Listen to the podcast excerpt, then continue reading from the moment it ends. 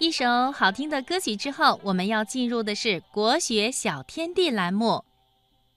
首先，我们来复习一下上次学过的《三字经》的段落，《论语》者二十篇，群弟子记善言；孟子者七篇止，讲道德，说仁义。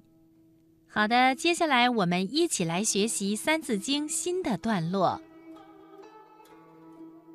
作《中庸》，子思笔，中不偏，庸不易。作《大学》，乃曾子，自修齐至平治。我再读一遍：作《中庸》，子思笔，中不偏，庸不易。作《大学》。乃曾子，自修齐至平治。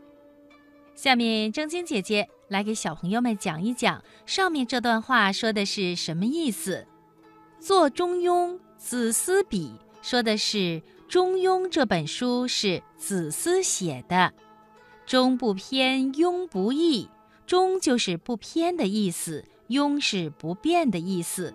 中庸的意思是指待人处事要坚守不偏不倚的道理，而且永不改变。做大学，乃曾子，自修齐至平治。